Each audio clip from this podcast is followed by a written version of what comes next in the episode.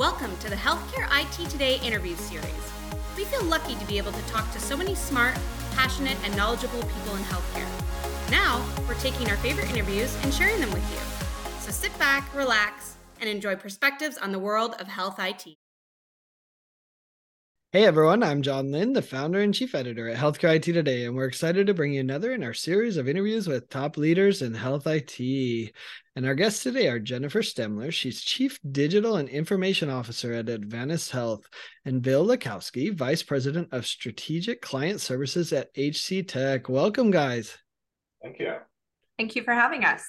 Yeah, I appreciate you all joining us. Uh, I think we're having a great discussion about the the practical realities of a healthcare organization, especially when it comes to EHR and things like that. So, uh, before we uh, dive into that topic, uh, Jennifer, want to tell us a little bit about yourself and Adventist Health? Happy to. Um, thank you, John, for having me. So, I'm Jennifer Stemmler. I am responsible at Adventist Health for both um, the CIO role and then our digital strategy um, for the health system. Um, I've been with Adventist Health for just over 10 years. Um, we are a large integrated delivery system throughout um, all of California, Oregon, Hawaii, and parts of Washington. Um, we have just over 27 acute care sites, 300 ambulatory clinics, um, and post acute space as well.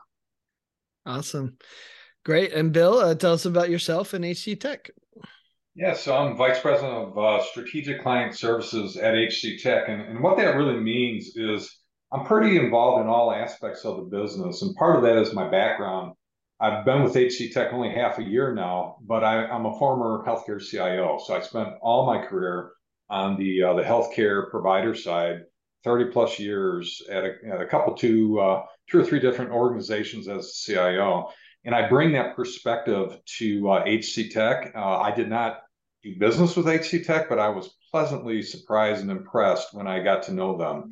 And so uh, I, I, I do get to get engaged in all the aspects of what we're doing in our services across the portfolio. Great. I love the double CIO. I think we're going to learn a lot in this interview. So, Jennifer, talk to us about what was the problem or, or the, the challenges that Adventist was facing that you knew needed to be addressed when you engage HCTec. Sure. So our relationship with HCTec um, started at the end of 2017. Um, that was at a time when I was responsible for um, our clinical application delivery for our health system. We had a, a, small footprint of Epic in our Portland market that dated back to 1999 um, in our ambulatory space, supporting about 50 clinics um, and about 150 physicians. The rest of our health system was Cerner centric. And so we obviously, our investments and our resources and planning went into um, where our predominant spend occurred, which was in Cerner.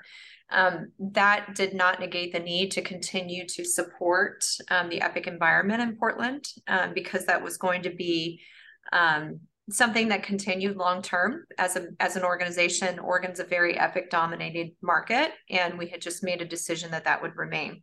That predated our partnership with OHSU Health. And during that time, our application expense, uh, because we were in a very epic oriented market pre pandemic, resources for epic application support were extremely hard to come by. And so we suffered with um, a very high attrition rates, um, high competitive wage market, and we um, really had just resorted to consulting um, as a method of support, which for health systems with really small margins like Adventist Health, we're faith-based nonprofit. We serve the underserved communities. Um, we knew that we needed to do something different in order to properly support that market. So working with HCTec initially, they were part of our consulting strategy. So they had helped us with some projects, some go lives, et cetera, very small, measurable ways. Um, the problem, though, that I challenged HC, HCTec with is we were looking at um, doing something more with them um, was hey, could we build an application managed service for a live Epic environment um, and have the cost and quality look better on the other side than the mm. service that we're providing today? Um, we put a proposal together probably in about 90 days. We had things fleshed out. Um, we ended up signing an agreement in 2018 and that agreement continued for multiple years, um, multiple renewals. And I think um, that challenge really was very um, easy for HCTec to solve. I'll say easy because I'm on the client side. I didn't know the hard work that went in behind it, uh-huh. uh, but I felt like um, they were they were definitely able to to come to the table with a proposal at that point. Talk to us about that. Uh, you know, when you were looking for that solution, what were the key areas of success that you were looking for, and how did you measure that? Right, and, and you know, how, I mean, I guess you you kind of talked a little bit about some of the measurement that you're doing, but how, how did you measure it, and what were the results that you found? Yeah, it's a good question. Um, anyone that knows me knows I'm very metric and results oriented. Um, and I think HCTec knew that going in, that we had to have things um, not only written into the contract, but I always said, if I have to go back to the contract and pull those up, then we're doing something wrong. Mm. And um, I never did. And I think it's because we saw the value um, coming through in ways that were reported by our executives and our physician community and our quality staff at Portland, who, you know, I'm at our corporate office. So being able to get that feedback was important to me and continued that relationship. Um, so the fundamental aspects that we were looking for in terms of measuring success were um, contract value for service. So looking at um, value of our investment and um, reducing spend in an area that we were overspending previously. Um, but do it in a way where we still had quality outcomes. And so those quality outcomes for us were measured in service delivery. Um, so normal ITSM stuff, you know, um, KPIs and SLAs that were built into the contract that we met on and reviewed monthly and quarterly. Um, but then also quality. So being able to manage a program um, for quality measure, build in Portland market that's highly um, competitive in terms of measuring quality and value-based care. And then also project work. You know, we had growth initiatives come through and HCTec's ability to not have Megan in the middle and micromanage their work, um, but still deliver on the value that the business was looking for um, came through. And so having a project service delivery and cost and value equation that worked, um, it wasn't perfect, but I think in the end, uh, the measures that we set out to achieve were the right metrics. Interesting. I love that you did a, a financial one, but also a quality one. Uh, that, that's really interesting to see you do that. Bill, Bill, looping you in here, what was HCTec's perspective on on the Epic application management project with Adventist?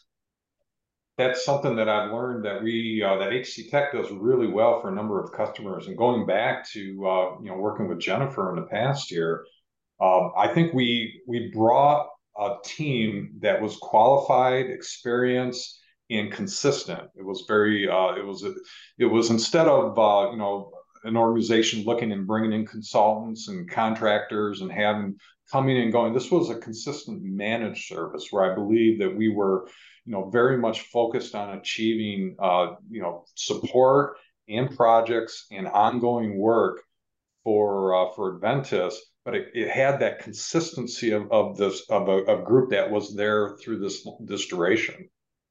Sounds like you have some battle scars, Bill, from uh, past experiences where it wasn't consistent for you. Is that fair? Is that what you see sometimes in the market? Well, I can I can tell you in my my last uh, role as a CIO, I, I, spent five years in the Northeast, and we uh, it was part of a a merger of two health systems that came together to form a regional, and we implemented Epic across.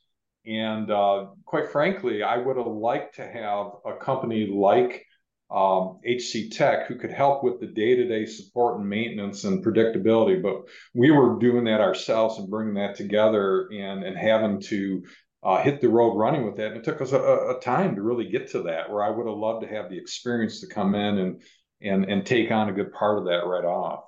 Interesting.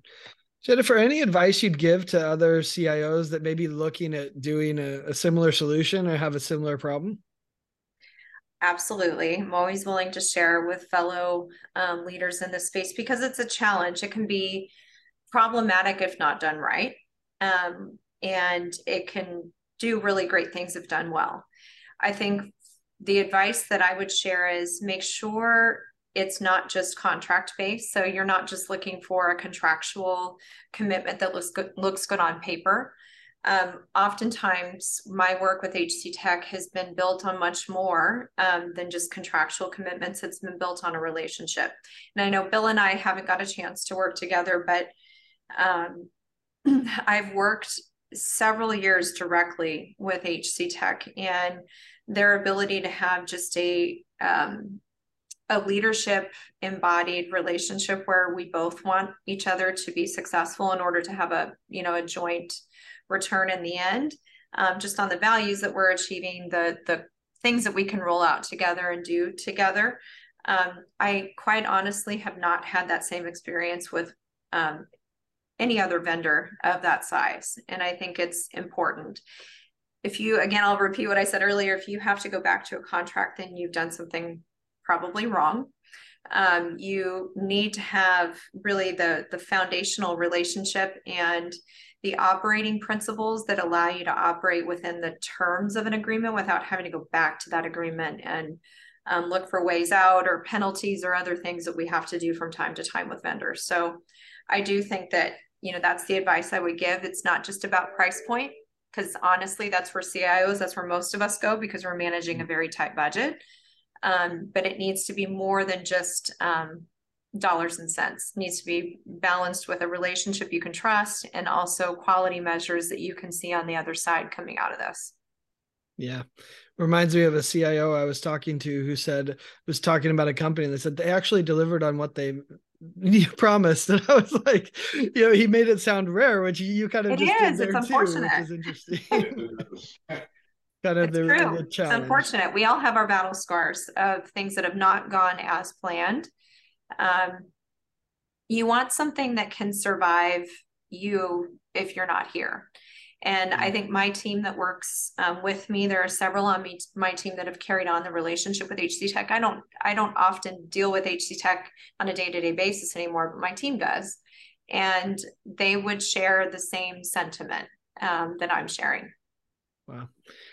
Well, Jennifer, uh, you also did a an epic go live with OHSU for you know, and uh, with worked with HCTec on the go live. So you know, I, I want to hear from from both both of you, Bill and Jennifer. Maybe you could start, Bill.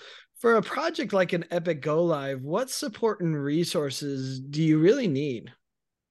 Well, HCTec does many of these, and they've been doing it for a number of years. So we have, uh, you know, we have a, a, group of people that we typically work very much with with a lot of these.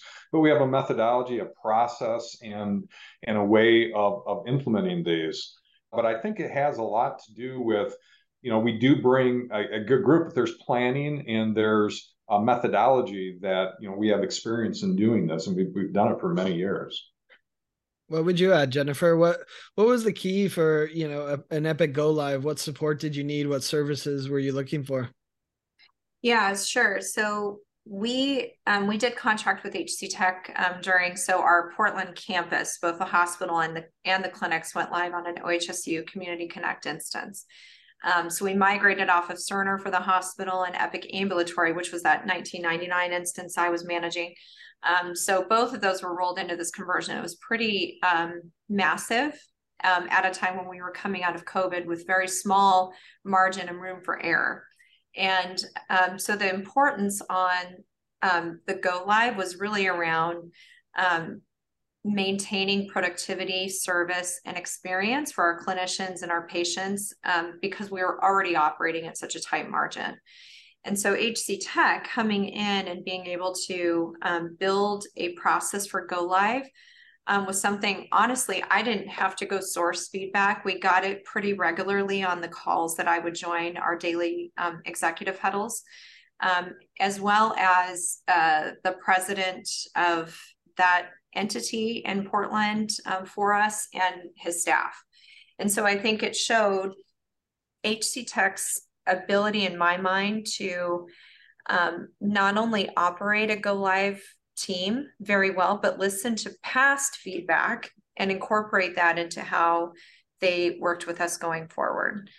That what Bill said is absolutely um, true. Um, they've got a, a, key leader there that has built a team um, under the way that they roll these out that I've been part of in the past and they just they they run these things um, as if they do it every day and maybe they do but it made it look easy and we had we we did have really good feedback that didn't come from it or me asking it came from others saying um, that they felt like the adoption coaches and at the elbow support really helped quite a bit.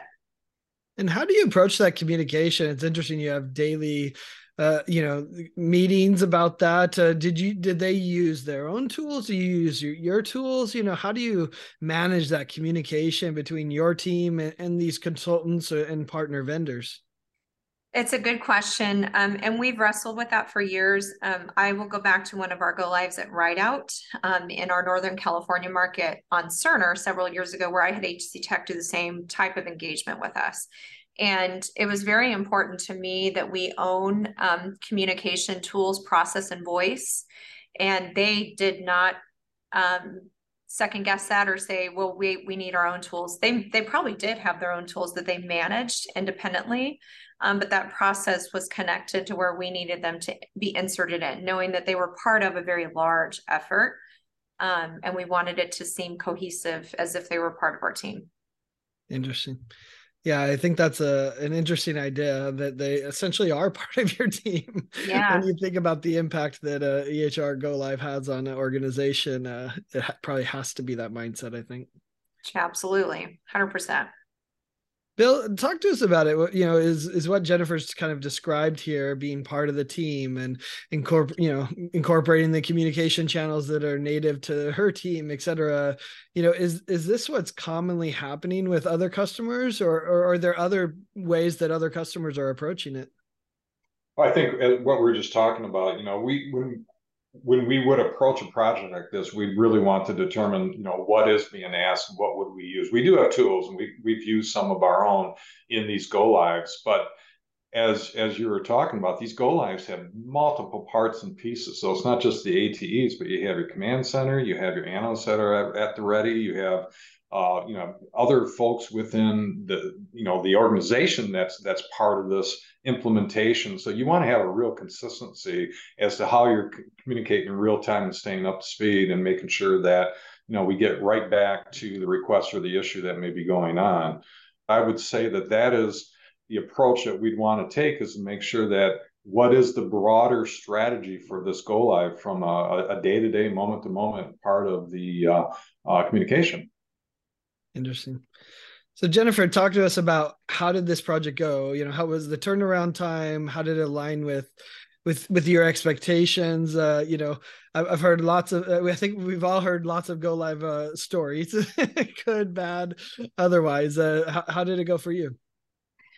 Um, yeah, you're right, um, John. I think I've had my share of uh, good, bad, and ugly uh, with go lives over the years, and some have not gone as well. I think there were certainly pockets of the OHSU Go Live that I, I'm sure, you know, as we went through postmortem and several cycles of review, we would make changes to with the way we rolled out technical devices or the dress rehearsal or wh- whatever that may be. I have not heard the at the elbow support come up as an improvement um, area to focus on.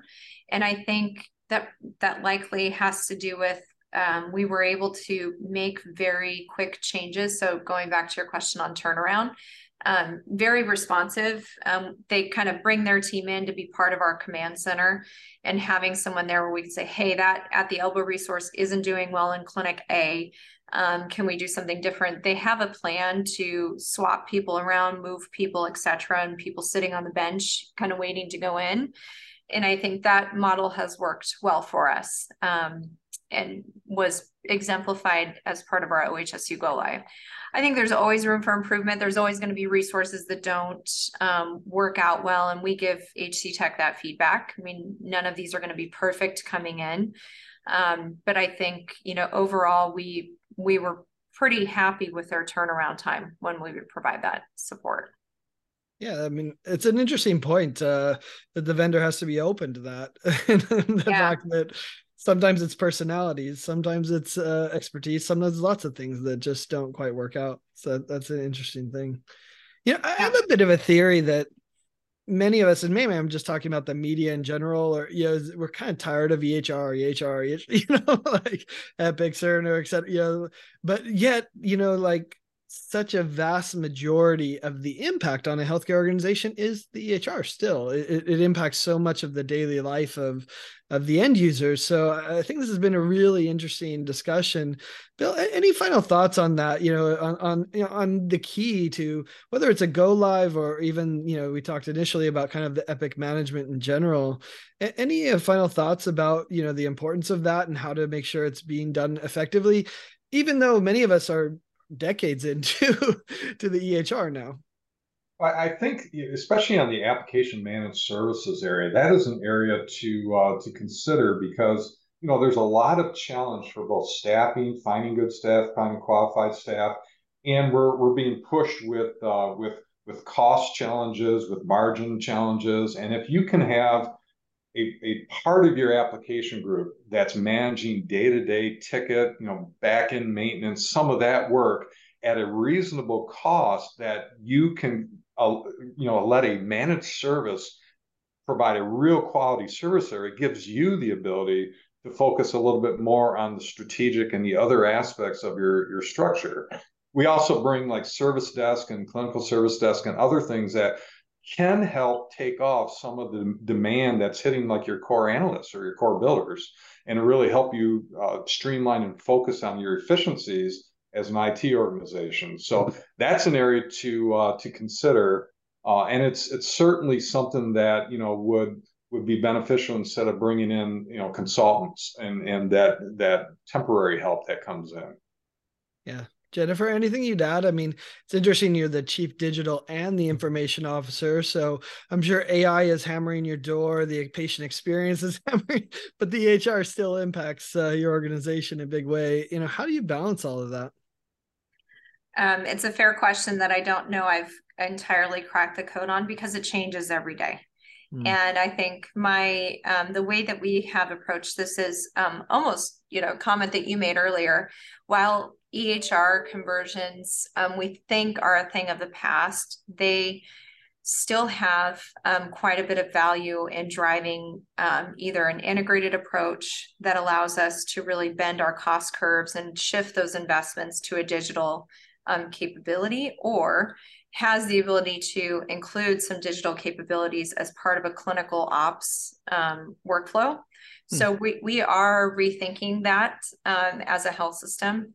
So my you know my day to day job really is continuing to evaluate where we leverage our EHR um, to provide that that core set of capabilities and needs of which you know one that i've spoke about several times being the consumer experience and a consumer forward approach to healthcare because we know that doing things the way we did it pre-pandemic is not going to be the survivable approach um, heading into the future. And consumers require a self-service avenue um, that will also bend our cost curve on the operation side when done well and the when done well starts with um, evaluating the right technology but then understanding you've got people and process and operating models to ensure that that technology, even AI, is leveraged to its full capacity. Excellent.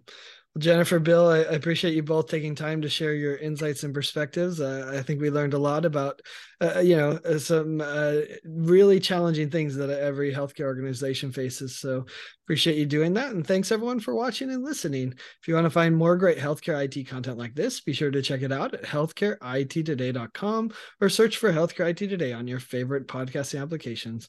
Thanks. All right. Thank you.